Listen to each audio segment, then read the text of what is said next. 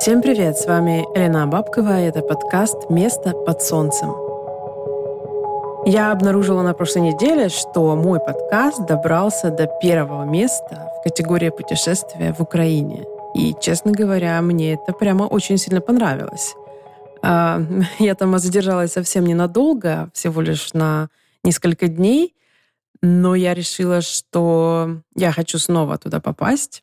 И я увидела, что у меня прибавилось количество прослушиваний. В общем, вдохновилась я на то, чтобы записать сегодняшнюю тему, которая будет полностью посвящена путешествиям. Ну, давайте вспомним о том, что такое путешествие прежде всего. Это перемещение людей в пространстве нашей планеты с целью исследований, обучения, развлечения или отдыха. Ну, это чаще всего. Мы пока будем говорить о более традиционных путешествиях по поверхности Земли, хотя, конечно, не за горами уже и открытый космос, судя по динамике, которая сейчас происходит. Но давайте рассмотрим, что такое путешествие в его самой сути. Прежде всего, это решение сняться с насиженного места и переместиться физически в другую точку.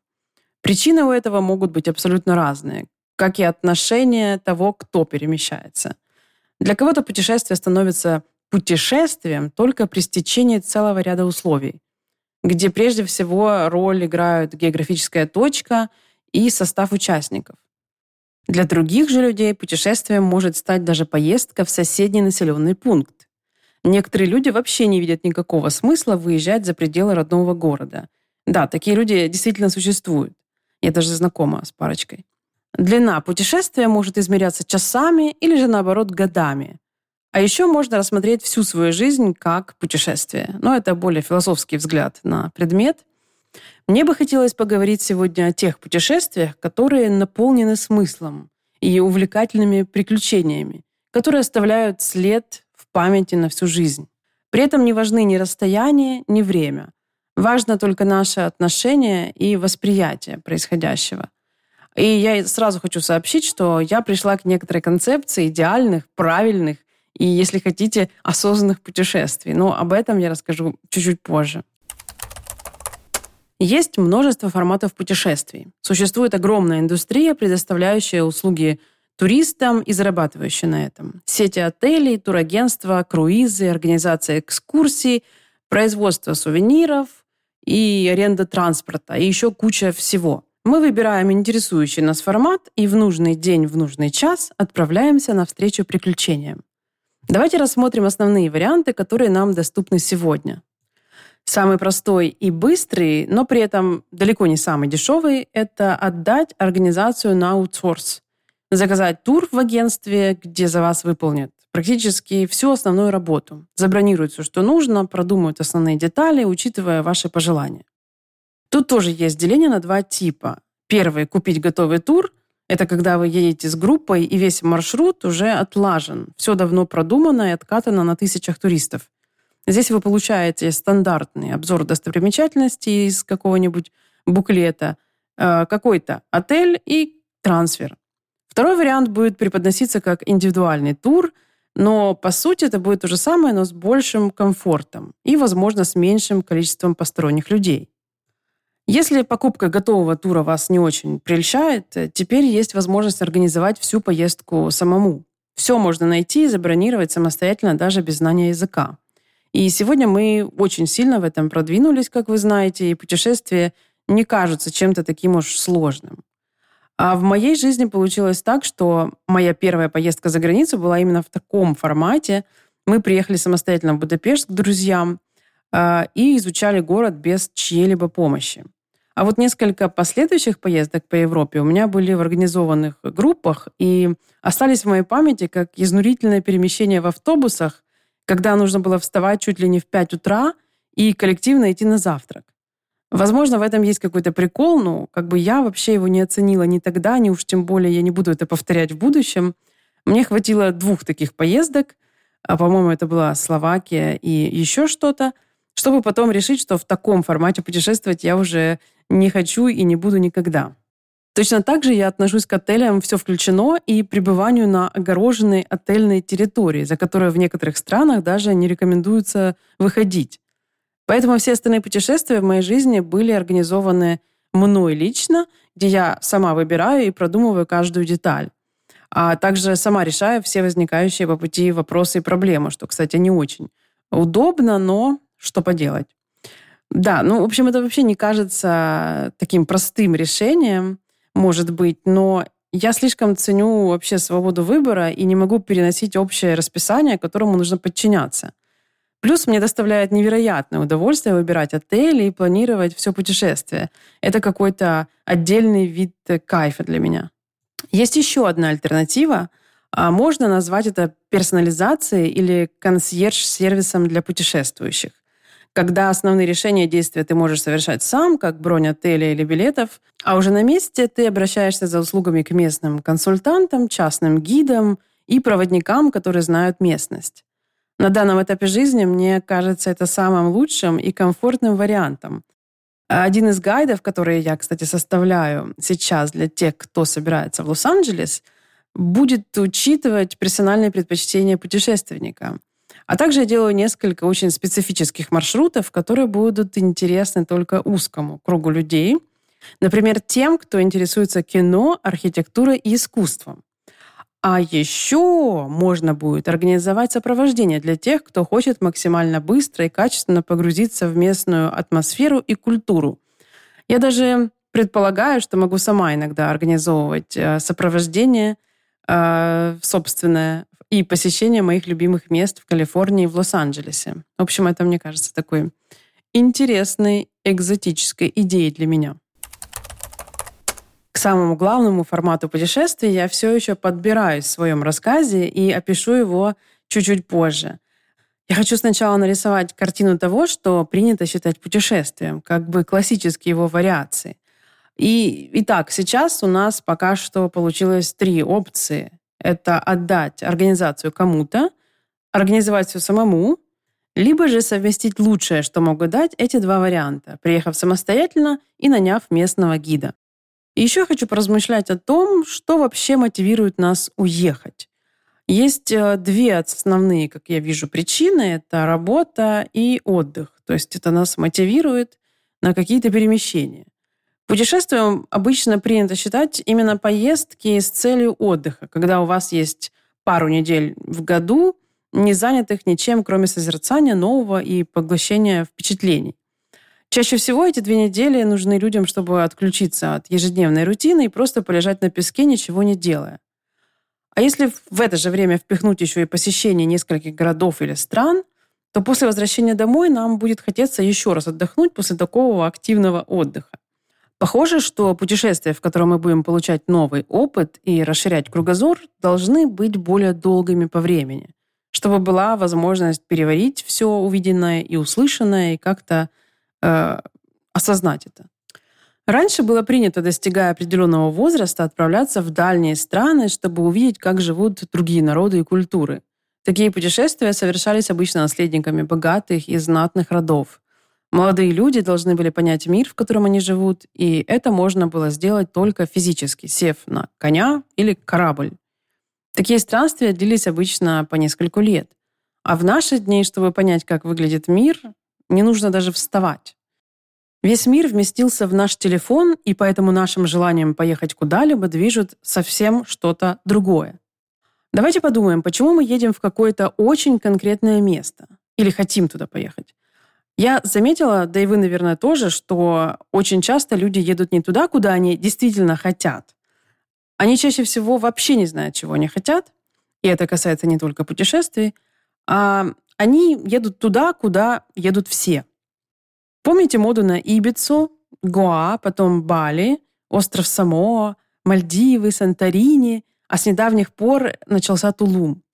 Интересно вообще, как формируется эта мода и почему вдруг эти места теряют в какой-то момент свой статус самого модного направления. Людям свойственно повторять друг за другом и копировать поведение. И, соответственно, когда несколько инфлюенсеров подряд начинает рассказывать о каком-то невероятном месте, за ним начинают следовать остальные. И, наверное, точно так же, когда люди пресыщаются, они начинают искать что-то новое и ждут, пока новые инфлюенсеры скажут им о следующем модном месте. Это я так предполагаю. Я, честно говоря, считаю, что уж точно не мода на места должна побуждать нас сорваться и лететь за 3-9 земель. Для такого нужен какой-то внутренний порыв, личный интерес, какая-то персональная цель. Вот мне, например, интересна природа и культура Новой Зеландии. Эти мужчины маори с высунутыми языками и танцами. И я туда полечу именно потому, что мною движет мое собственное любопытство и исследовательский дух. Ну, может быть, слегка мне прорекламировали природу во «Властелине колец». Это да. Африка. Это еще одна моя цель. Как минимум 2 страны я хотела бы там посетить в ближайшее время. Это Марокко и Руанда. При том, что по поводу первой у меня есть определенные романтические представления. А Руанда мне прежде всего интересно в бизнес-целях. У меня там живет друг из Лос-Анджелеса, который развивает американо-африканские отношения, строит там дороги, инфраструктуру и вообще прокладывает новые торговые пути. И я не знаю, дорогие друзья, на каком месте в моей жизни стоят Мальдивы с Тулумом. Возможно, что на самом последнем в списке путешествий, которые я хотела бы совершить. То есть я как бы не против, но не в первую очередь. Далеко не в первую очередь. И у меня есть определенное предубеждение по поводу сильно раскрученных мест. Мне вообще не хочется быть в туристическом мейнстриме, где цены взвинчивают искусственно, чтобы сдержать поток жаждущих, где нельзя протолкнуться и вообще бронировать отель нужно за полгода вперед. В мире существует такое огромное количество мест, просто выбор невероятен. И сложность лишь в том, чтобы действительно иметь свой интерес, а не следовать трендам. У людей есть вот это вот внутреннее желание примкнуть к себе подобным, быть с ними рядом, не отбиваться от основной группы. Этот паттерн поведения напоминает стадо. Куда все, туда и мы. Радует только то, что мода на разные географические точки проходит, и у нас все же есть шанс туда доехать в свободное от туристов время. Остается надеяться, что после десятка лет активного туристического присутствия население и природа будут способны прийти в себя и восстановиться. Я как-то смотрела документальный фильм про океан, и там рассказывали о том, куда девается мусор на райских островах. Оказывается, на каждом архипелаге есть мусорные острова или острова-свалки, куда свозится весь мусор с богатых и популярных островов.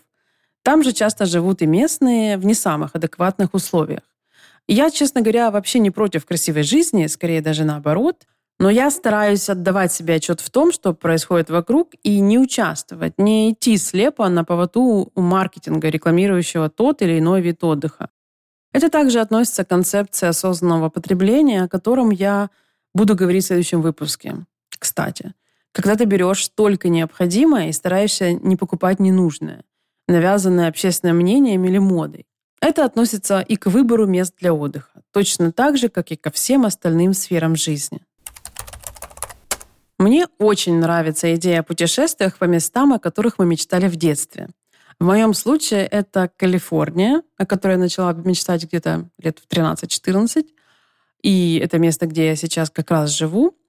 Потом у меня на втором месте есть еще Аляска. Надеюсь, что я ее в конце концов посещу, может быть, в следующем году.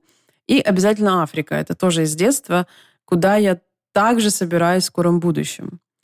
Приехать в место из своей детской мечты кажется мне очень правильным поводом для поездки. Представьте, в каком бы вы были восторге от этого в детстве. И ваш внутренний ребенок будет реально счастлив от этого. Неважно, куда вы мечтали отправиться. Если у вас получится туда попасть во взрослом возрасте, поздравьте себя с этим. Кстати, в детстве нам было вообще все равно, что модно среди взрослых. Мы фантазировали, читали книжки, мечтали о каких-нибудь далеких греческих островах, пирамидах майя и лесах Амазонки. А когда выросли, нам вдруг срочно понадобилось ехать туда, куда едут все, в самые трендовые места. Я голосую за то, чтобы мы прислушивались к своему внутреннему голосу и разрешали нашему, опять же, внутреннему ребенку помогать нам с выбором. А теперь давайте поговорим о том самом, совсем другом формате путешествий. В какой-то момент я поняла для себя, что путешествовать только ради новых впечатлений мне мало. То есть это очень хорошо и очень приятно, но получается так, что ты как бы ставишь свою жизнь на паузу, делаешь перерыв и превращаешься просто в потребителя впечатлений. Более того, поездки – это всегда траты. И если у вас нет доступа к неиссякаемому источнику финансов, то деньги обычно имеют тенденцию заканчиваться в самый неподходящий момент. Еще мне не нравится, что мне нужно стараться впихнуть все, что мне интересно, в очень сжатые сроки. И мне тоже не нравится ощущение перегруженности, когда ты возвращаешься домой. В какой-то момент я вообще пришла к идее, что в самом идеальном формате путешествия должны быть связаны с какой-то деятельностью. Вы путешествуете и работаете одновременно, но не упарываетесь, не видя белого света, когда в голове смешиваются только аэропорты и отели, а совмещаете бонусы путешествия и выполнение рабочих задач. Идеальный вариант – это когда вам платят за то, что вы перемещаетесь в новую географическую точку. Это как раз то, о чем я, наверное, мечтаю. Хочу придумать для себя такой формат. Такое могут себе позволить далеко не все. В основном это предприниматели, как я посмотрю, творческие люди и иногда даже преподаватели определенного формата. Это люди, которые путешествуют и проводят в разных местах столько времени, сколько они хотят. Конечно же, это не касается каких-то там музыкальных или еще других туров, где все происходит очень быстро и на износ. За это, конечно, очень хорошо платят, но человек не контролирует свое время, и все идет по жесткому графику. Я на самом деле все еще нахожусь в поиске такого формата жизни, и у меня есть совсем немного примеров тех, кому это удалось и удается делать. Чаще всего это люди, которые ездят по миру с лекциями, или предприниматели, которые, например, расширяют свой бизнес и открывают новые города или даже страны. То есть такой формат путешествия – это совершенно другой уровень свободы.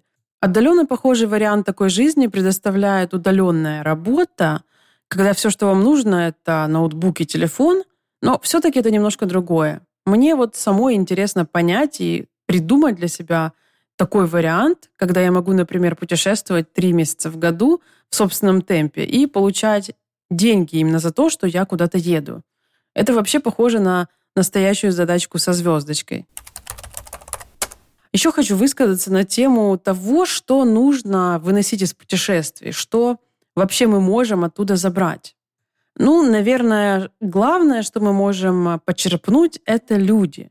Не всегда, конечно, удается встретить кого-то невероятно интересного и сделать его своим другом, но даже простое наблюдение за людьми со стороны наполняет нас опытом и знанием. Мы имеем возможность наблюдать за жизнью, как исследователи. Если наше путешествие проходит не спеша, у нас есть время на созерцание. Мы можем позволить себе хотя бы слегка окунуться в местную культуру. И это, конечно, не пройдет бесследно. Мы обязательно впитаем в себя частичку этого места, людей, которых мы видели и с которыми мы говорили. Мы обязательно узнаем что-то новое и, как следствие, расширим свой горизонт восприятия мира. Очень классно, когда у нас есть время на то, чтобы отправиться в противоположную сторону от протоптанных туристами троп. Поесть не в модных ресторанах, а в тех, где едят и отмечают свои праздники локальные жители. Кстати, еда – это одно из важных составляющих любого путешествия. Мы почти все время едим где-то. Кто-то другой готовит нас совершенно непривычные блюда. И через еду мы также открываем для себя грани других культур и вообще можем попробовать эту страну или местность на вкус. Что еще мы можем забирать из таких путешествий? Я понимаю, что самое основное, что мы сейчас увозим с собой, это фотографии и видео. Это сотни странных и никому не нужных кадров, которые потом очень лень разбирать. Память телефона забита фотками, которые мы вообще вряд ли будем пересматривать. Мне кажется, нам вообще как-то пора успокоиться насчет фотографирования каждой секунды нашей жизни. Если в повседневности это может быть не настолько важно, то в путешествии мы обычно не перестаем щелкать камерой телефона. Делается это обычно уже с тем расчетом, чтобы показать всем, где ты был и что ты видел. Есть уже даже такая народная поговорка «не сфоткал, не съел».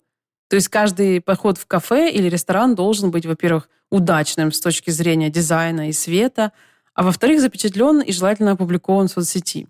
Я, кстати, не смеюсь с этого, потому что я сама такая же, и в этом вообще не думаю, что есть что-то такое прям ужасное или неправильное. Хочется фотографировать — пожалуйста. Я, например, борюсь с этими порывами, повышая внутреннее требование к высоте собственной эстетической планки. Таким образом, в кадры попадает все меньше мусора, и естественным путем мне все реже хочется открывать камеру телефона. А еще интереснее можно поступить, купив себе пленочный фотоаппарат и намеренно ограничив количество кадров и повысив тем самым их ценность. С недавних пор я поняла, что из путешествий можно еще увозить и книги об этих местах. В некоторых музеях или галереях продаются иногда очень классные альбомы с фотографиями и историями. И я решила, что будет классно собрать у себя со временем целый шкаф своих путешествий в виде книг об архитектуре, искусстве и, опять же, истории тех локаций, которые я посетила. Все началось с того, что я начала как-то спонтанно коллекционировать издания о Лос-Анджелесе. Как оказалось, об этом городе напечатано и продолжает выпускаться столько много книг, и каждый подает этот город со своего какого-то угла зрения, с другого ракурса. Я увидела, что это помогает собирать более объемную картину действительности и решила, что буду теперь собирать эти разные взгляды на мир. По своему опыту я все-таки могу сказать, что главное, что мы забираем из путешествий, это новую или хотя бы обновленную версию себя. Каждый выход из привычного мира и привычной рутины оказывает на нас влияние. В путешествии как минимум может открыться новый вкус, который вообще не мог стать доступным в других обстоятельствах. Вы возьмете его в свое будущее, и он станет частью предпочтений. Например, один раз попробовав итальянское джелато, уже довольно сложно будет размениваться на что-то другое. Если мороженое, то, пожалуйста, такое. Или настоящий кофе. Это повлияет на ваше поведение, когда вы вернетесь домой. Уже сложнее будет зайти в обычный Starbucks, и нужно будет искать что-то европейское, какие-то кофейни европейские. Я, кстати, могу тут уже быть гидом по качественным кофейным местам в Лос-Анджелесе, и каждый раз я тестирую новые кофейни и запоминаю лучшие из них. Поэтому, кстати, критика кофе в Америке говорит мне сейчас уже только о поверхностном взгляде критикующего. Все везде уже давно есть, просто нужно знать, где искать. Давайте подумаем о том, что еще может измениться, кроме вкуса после путешествий, потому что вкус — это как бы самое очевидное, самое простое. Мы вообще воспринимаем мир всеми органами чувств, нашим телом и мозгом. Проживая любой новый опыт, мы включаем его в свой арсенал. Вспомните ваше первое восхождение на гору или купание в водопаде. А когда вы первый раз поговорили с иностранцем, и он вас реально понял, и вы его.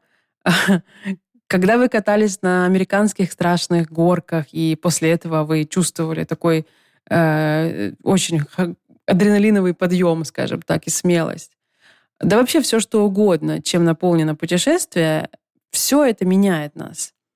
И есть смысл использовать их как новый повод для таких опытов, чтобы не быть статичным, не замирать в одном положении, а наоборот, постоянно расширяться и трансформироваться. Интересно, узнала ли бы я когда-нибудь, как ощущается вода в плюс 4 градуса, если бы сумасшедший проводник в Турции не выкинул бы меня из надувной лодки в горную реку? Или смогла бы я когда-нибудь понять, что такого в этих всех великих произведениях искусства, если бы у меня не было возможности увидеть и рассмотреть оригиналы вживую в Лондоне или Риме? Не уверена. Сегодня многим кажется, что в принципе интернета достаточно, что это действительно можно считать нашим преимуществом по сравнению с предыдущими поколениями людей. В информационном плане это неоспоримо, но в плане живого экспириенса, чувств и эмоций нет. Интернет хорош как инструмент поиска информации и связи, но даже тут у нас как бы уже есть вопросики. Но почувствовать себя по-настоящему живым, замерев в странной позе перед ноутбуком, не получится, скорее всего, наоборот. Нам следует помнить, что эмиграция — это мощная смена жизненного сценария, кардинальная. Большое путешествие, которое обязательно нас поменяет. Вы не сможете остаться предыдущей версией себя. Когда пройдет несколько лет, вы оглянетесь назад и удивитесь, насколько большой будет разница. Человек впитывает в себя культуру и все, что его окружает, хочет он того или нет. Я планирую дальше рассказать вам о том, какие форматы путешествий вообще, в принципе, доступны в Америке, какие тут есть возможности и как устроена инфраструктура. Ведь американцы очень серьезно подошли к этому вопросу еще в середине прошлого века. Но, с одной стороны, я еще недостаточно напутешествовалась, чтобы сделать полноценный обзор. А с другой, для этого понадобится все-таки записать отдельный выпуск. Сейчас я могу только сказать, что в этом году я уделяю внимание исключительно Калифорнии. Она очень разная, с горами, снегом, туманами, пустынями и океаном. И здесь это все вперемешку. И я весь этот год езжу во все стороны внутри штата и исследую то, что тут есть. И в самое ближайшее время снова собираюсь в пустыню Джошуа-3. Это абсолютно космическое, вообще ни на что не похожее место, и я туда еду с двумя целями – за тишиной и звездами. Тишина там оглушительная, а звезды ослепительны. Оказалось, что мне просто физически необходимо туда приезжать время от времени, чтобы отключиться от мира и поговорить с собой. Ну, все, на этом я заканчиваю сегодняшний рассказ про путешествия. До скорой встречи и услышимся в следующем выпуске. Пока!